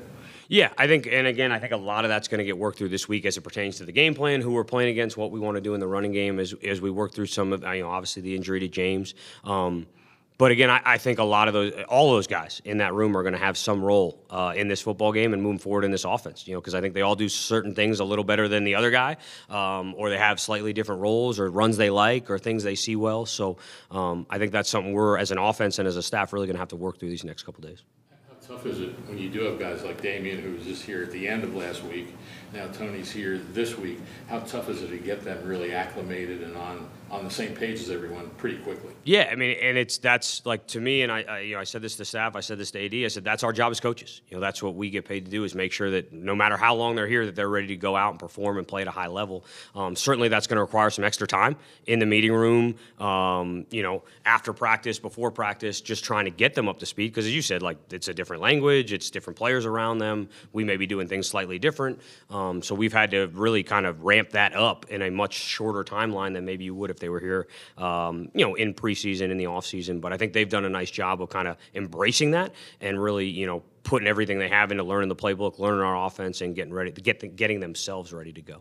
The depth at the interior offensive line has obviously changed a little bit since Dennis Staley got hurt in that final preseason game, and now that he's back to practicing, we've seen him mostly at left guard, but some, you know, flexibility there. I mean, is the plan to kind of get him back behind Elijah Wilkinson, or is that kind of changed now that you have a few new pieces? Yeah, I think it's very fluid. You know, I think that's one of the things that makes Dennis such a valuable player, aside from, you know, obviously being a good player, is his versatility. You know, he's played tackle in his career. He's played guard. He's played on both sides of the line. So, you know, I think just getting him back healthy, making sure that he's where he needs to be physically and getting him ready to go has been our priority over these last couple of weeks. So it was great to see him get out there last week. And I don't know if it's, hey, this is going to be exactly your role tomorrow. I think that's going to kind of continue to evolve as we work through this next week. All right. Let's keep it moving and go with Nick Rollis and a question that I'm looking forward to being asked and then answered is obviously Jonathan Gannon on Monday told the media that, and after the game, that a lot of what happened with Jamar Chase going off is on him, and that they're seriously going to take a look at what they can do to fix that defense, and they got to do what they can to take away the number one option, and they definitely did not do that. So, Nick, what's the conversation like, and how, you know, what's your plan to fix what's going on in the secondary, or what happened in the secondary on Sunday? I know we talked about this because you've had a lot of, can I say, injuries in my question to the defense. When you have a game where you are having Jalen leave, you're having Antonio Hamilton come in and out, how are you adjusting on the fly to that when you're already down and you're constantly throughout the game now? It's not just the start of the game. Correct, yeah.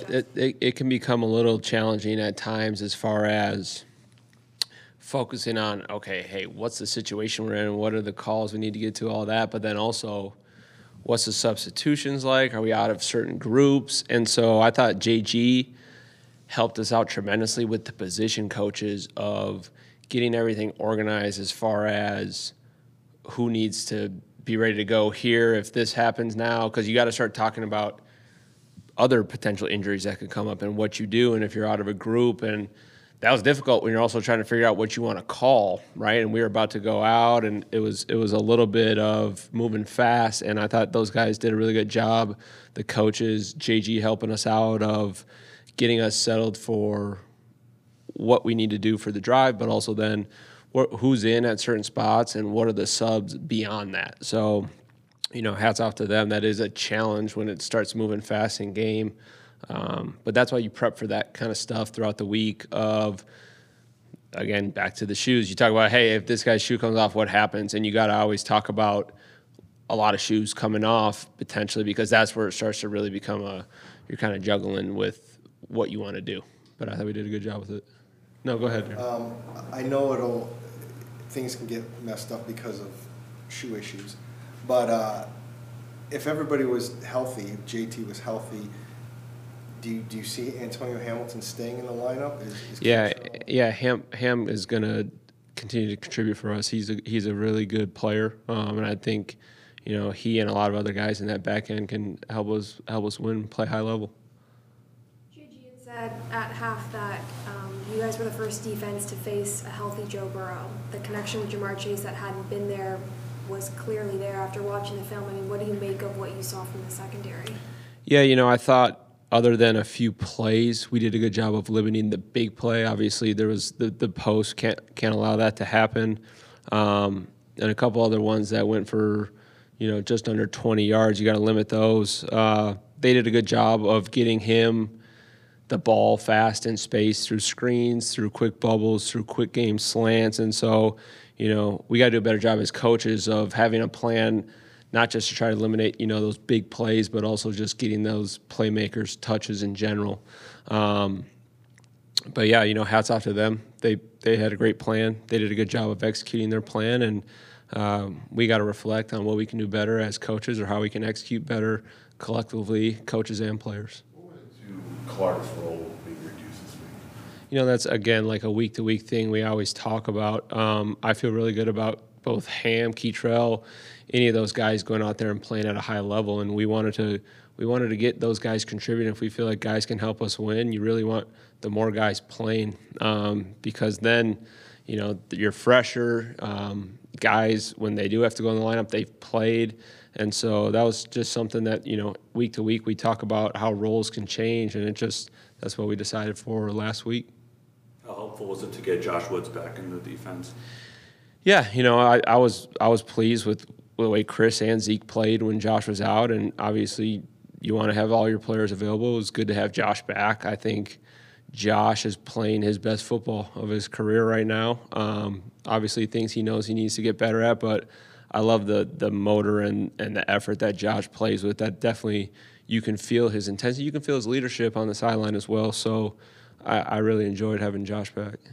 That a little bit. You said yesterday that in the meeting you gave an analogy about the Sirianni analogy. Yeah, the Sirianni analogy. It's a good analogy. Do you think, I know that Philadelphia was able to turn around when they were 2-5 when Nick brought that up and ultimately pushed their way to the playoffs. Josh said that he sees kind of optimism and that there's hope in that. Do you see that with this group? I do. You know, we talked about it the other day of don't be extreme.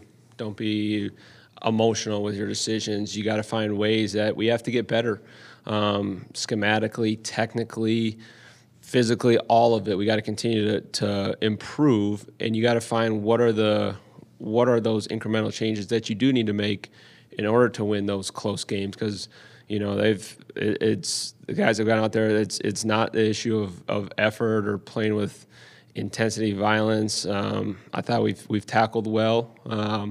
But it's what are those little changes, whether that's the plan or the execution of the plan, that we need to do to get better. And if you keep doubling down on that and believing in it and being convicted, then you will start to see those results. You mentioned the week-to-week aspect of it, and with all the personnel. And Antonio hadn't played hardly at all the first few games, first four. on defense. Has this been kind of an overall matter of just figuring out where everybody fits and what's the best combinations are? Yeah, it's all like roles are always changing, and us coaches, we're always trying to figure out what are the best pieces to put in certain places on a week-to-week basis and over the course of the year. So it's not just at that position, it's every position of, you know, what should everyone's reps look like? Where should we be? What do we need to do this week? What's our plan? Whose skill set best fits this plan? And so that's just something that's going to be forever happening here this season and beyond. Since he got here, it seems like Kayvon Wallace has had a pretty big role. He had the interception, the big stop on that goal line stand. What has he brought to this defense? Yeah, intensity. Good tackler, good energy, high. Like, he loves football, and I enjoy coaching Kayvon a lot.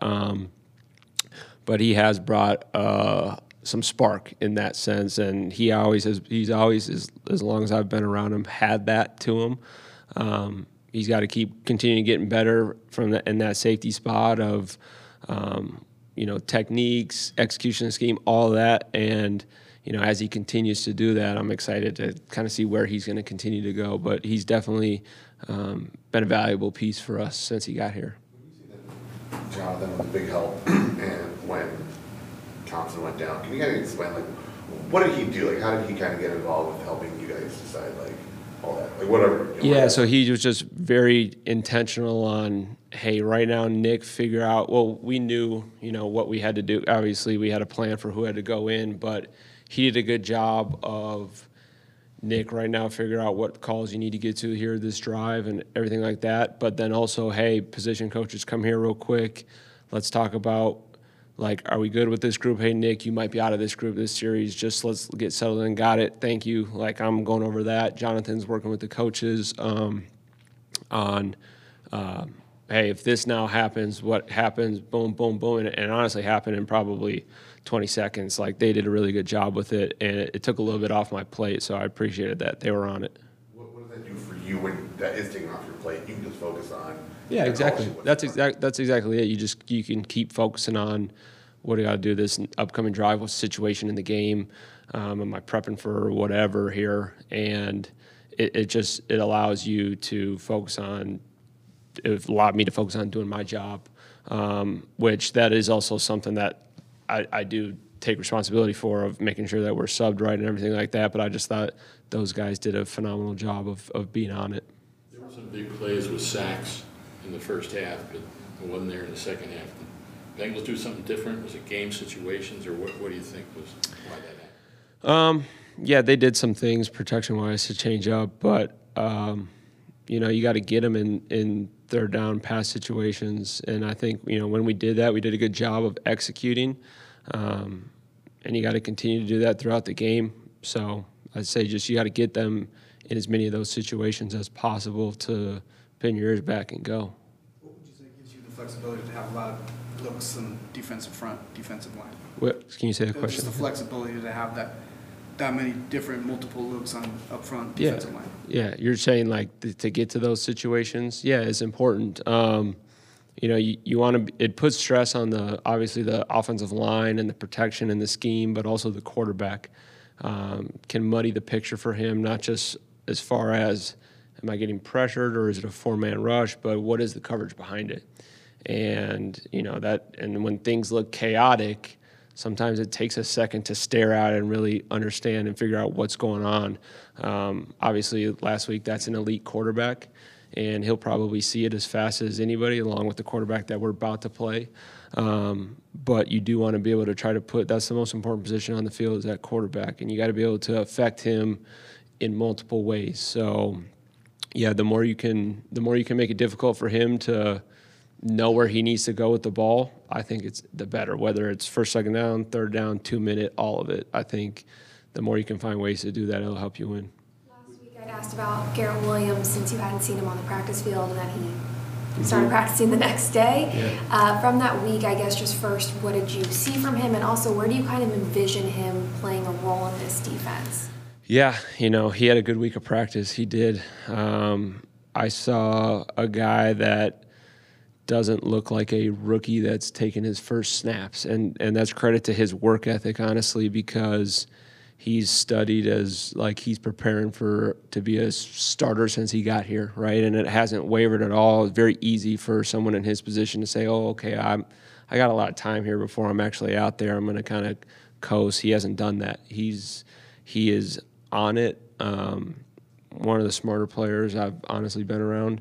And you could see that show up. The application of it was impressive because, like, I know at least I think I know the defense very well. And I would probably go out there and mess up because it's one thing to know it on paper or in the film room, but to actually go out and be able to process fast and execute it is hard.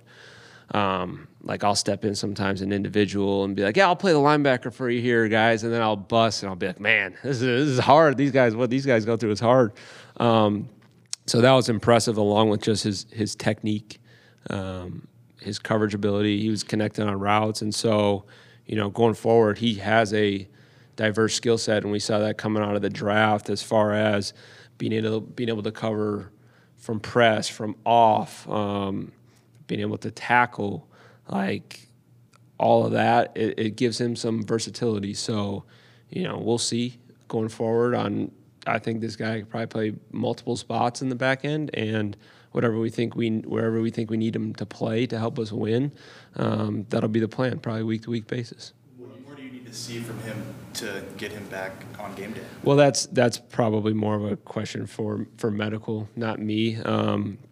Because there's a whole, volume load and protocol that he has to get through in order for it to be the right time for him to return. So I don't want to speak on that. But as far as, playing, I was very excited off of last week. He's got to put together another good week of practice and show that he's ready to play in the system, execute at a high level. What do you see from the Rams offense, and especially that they're young, that their rookie receiver? Yeah, it's a good group of skill from the tight ends and the receivers. Backs playing good, and obviously the quarterback and the play caller are the best of the best, right? And so they are very. You want to talk about adaptability? Like I feel like he's adapted. And since he first got there till now, which says a lot because he's had success since the beginning, right? And you can see they're putting new wrinkles in constantly, kind of like what's new in 2023. We'll go check out what that tree is doing, McVay, Shanahan, those guys, and you'll see like the motion that they use. It prevents challenges to the defense. So I think right now, like, they're playing at a high level. Quarterback's obviously elite player, can put the ball anywhere, and he's willing to put the ball anywhere. Knows how to get it out of his hand fast, and the skill are good. Obviously, you saw Cooper Kupp came back. He was definitely featured in that last game. He's got a huge route tree that you got to account for, and overall, that's McVay's offense is good. It's good. Today, how does that affect you on what you do? Do you take out what you had planned for him? What's that process? Well, you got to be ready to adapt week to week. It could be a guy getting traded on a Tuesday. It could be a guy showing up on the injury report on Friday, right? And so that's something. It can depend on how much you did have planned for a certain player. Sometimes it might have a huge influence. Sometimes it might not. You should never have a plan that's completely predicated on that happening, right? Because there could be an injury in the game. And so, if it's something that would affect the plan that you had, then maybe you're moving on from whatever that specific package was or those calls, or maybe it doesn't affect it or you still got these other calls. So that's a very fluid answer to it. Can depend on who the player was, what your plan was, all of that. Along those McVay's offense, going against Zach Taylor and Kyle Shanahan the last couple of weeks, how much of a foundation does that give you? Yeah, there's similarities, but they're their own guys too. You know what I'm saying? So there's definitely a lot of crossover, probably more crossover with Zach Taylor and McVay than Shanahan. mainly more with the personnels that they use, but there are definitely similarities, and you got to know that they're going to be looking at those previous games and looking at what the plan was and maybe how they could try to attack that plan. So it's definitely something that you're taking into consideration. From that previous question with the adjustment, guy shows up in the injury report. Obviously, you didn't know about Higgins, what was going to happen with him last week, but then Irwin kind of had a quiet, pretty good game. How did that surprise you at all, and how was that prep like with those receivers? Yeah, I mean, T. Higgins is a really good player. I think you never want to, unless you know that a guy's out, you never want to assume that a really good player is not going to play. And then if he plays and you don't have a plan for him, you're kind of, you know, not in a good spot. So you're better off to over-plan for guys. And, you know, he came in and had a good game. We got to, you know, put together a better plan and execute. Yeah. How much better was Burrow's mobility than he had put on film in the first 4 weeks? You know, he was moving pretty good, I would say. I don't, you know, you'd have to ask him on how good he felt doing it, but he definitely was able to kind of escape some pockets. We need to rush better at times as a group, and we left him some lanes, and he took advantage of it. But you know, you'd have to ask him how good he felt, but I thought he was moving pretty good. All right.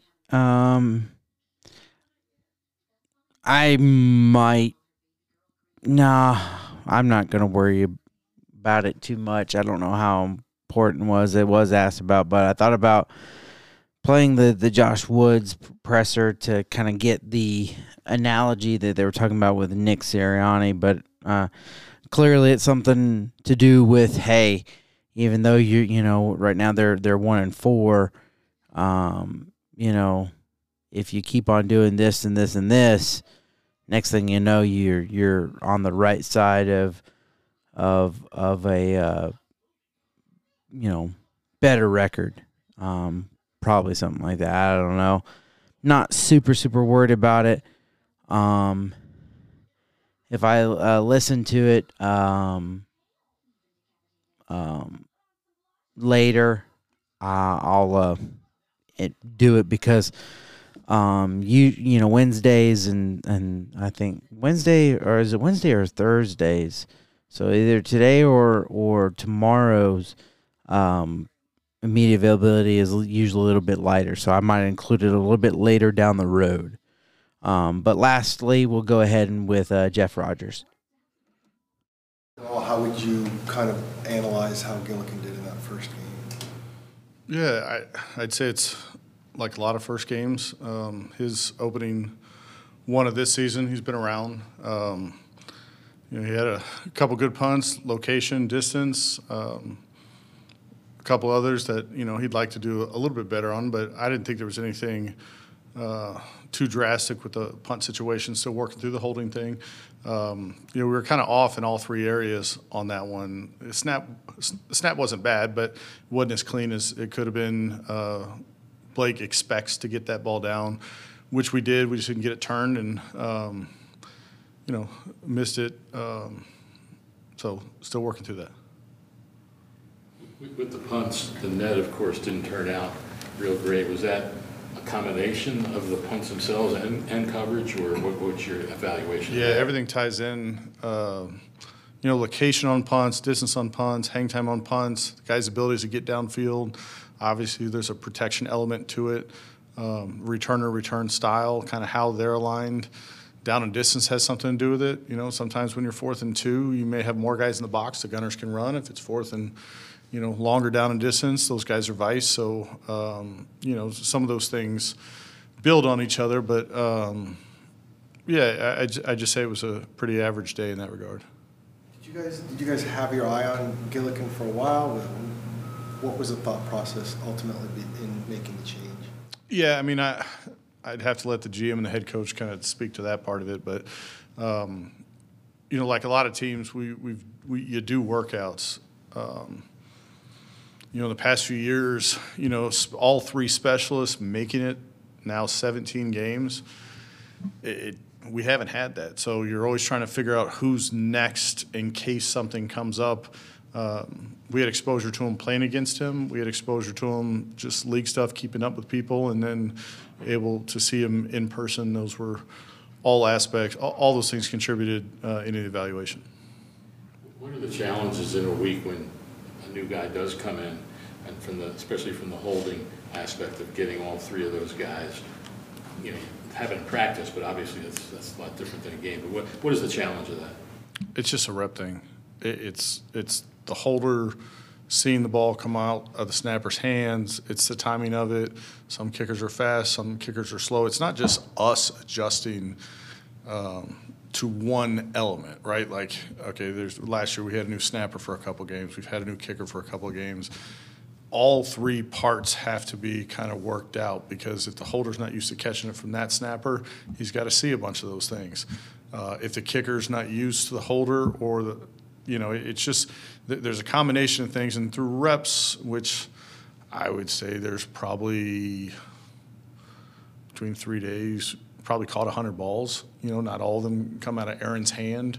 Some of it is just isolating a certain aspect of the hold. But we try and work all those things out during the week and have it work out on Sunday. When you guys look at long snappers around the league, it seems like a lot of them, once they kind of create a spot for themselves in the league, they have longer careers. Is that a case of not a lot of people can do it at this level, or is it a case of coaches get very comfortable with the guys they know that can do it, and maybe there are guys out there that can do it and they just don't get a chance because these guys are so entrenched? It's probably a little bit. I'd agree with some aspect to everything that you're saying. Coaches do get comfortable with people. Players do get better with experience. I think that – so here's how I guess the best way to describe it.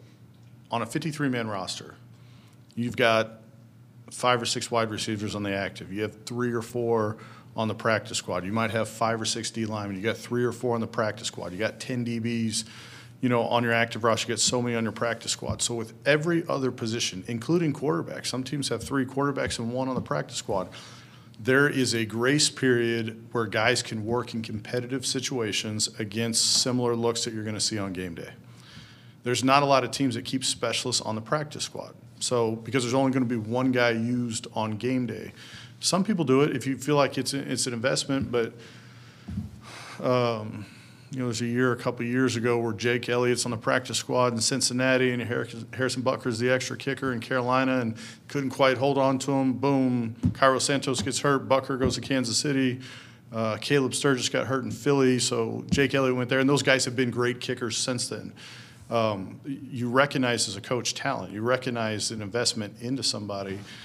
But your roster's got to be able to hold on to it, and then week whatever, if somebody needs one, they're probably coming to get your guy. So there's a cost-benefit part of that. I think with every one of the specialists, at some point with all NFL players, they're going to get a chance in some way. It's preseason, it's regular season, it's practice. And it's what they do with that opportunity. And generally speaking, if a guy's done it in a game and he's available and he's the only guy who's done it in a game and it wasn't a total train wreck, he's probably at the workout on Monday or Tuesday. I do think that there's a lot of people on the street. That's a bad way to describe it. There's a lot of specialists who have college background. Or the kid in Dallas, right? Like, he's a soccer player and he develops those things. I think that at some point those guys can get a chance, but it has everything to do with timing on their part and whether or not they're willing to continually work on it. Like, it's not cool to be a long snapper in high school, or no offense to high school long snappers, but like, guys don't grow up thinking, man, if I could just be the long snapper, you know. But the reality is, if some of the better athletes that don't have extended college careers playing quarterback, if they train to be a long snapper, it might be worth the investment, if that's what they want to do with their life. But I guess it's a long-winded way of saying there's a lot of different avenues to having a job. Yeah, that was a long-winded answer, but a great answer, really. Kind of gives you an insight of that. You know, you can tell he wanted to say it's a combination of all of those things. It's a combination of, you know, well, hey, you like what you have, a combination of, hey, you know, there's other guys out there, but I think the number one group of positions that you want the most continuity is offensive line. The second has got to be the specialist. So your snapper, your holder, and your kicker got to be the second most that any team is looking for. And so that, knowing that aspect, you kind of go with what you know. But also, like Jeff Rodgers said, hey, there's opportunities in practice, in preseason, that guys can shine if they so choose. But I really like that answer. It kind of gives you a deep dive into the thought process and how all that works. Like I said, I always like these conversations with Jeff Rodgers.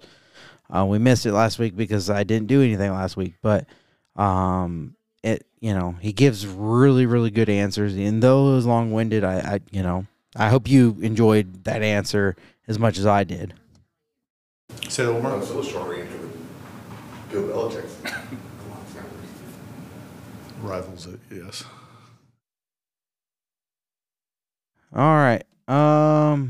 Well, I do believe that's everything I have. Like I said, I will listen to the Josh Woods presser later on today, and then I'll decide, if I'm going to use it or not, and, see if we can't get more context of the Nick Sirianni. I normally wouldn't have done it, but I think I liked the flow of going from head coach to the coordinators, and if knowing how I normally would do it, I would have done, Monday, and then Tuesday I would have done, head coach, Woods, and then the coordinators, and I feel like it would have messed up my flow of questions. Obviously, the questions concerning the offense and the defense being asked to JG, and then they get an opportunity to ask those same questions to Nick Rollis and Drew Petzing, and as well as Jeff Rodgers. So, knowing that you're going to hear similar questions asked and maybe similar responses from different point of views, I felt like it was going to flow a lot better. But anyway, and I hope you guys respect my decision on doing that. If you want to get involved in the conversation, you can email me, bigskysportstalk@gmail.com. You can also shoot a direct message on social media, which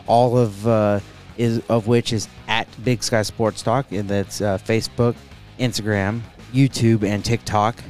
You can shoot messages on all of those. And then as far as listening to the show, plenty of places to listen. Spotify, Apple, Google, Audible, iHeartRadio, Amazon Music. Those just to name a few. Big key thing, hit the subscribe button and hit the bell notification so you don't miss out on an episode. I need as many as people listen as possible, so share it with your friends, your family, your neighbors, and enemies, and like, follow, comment, and share on posts.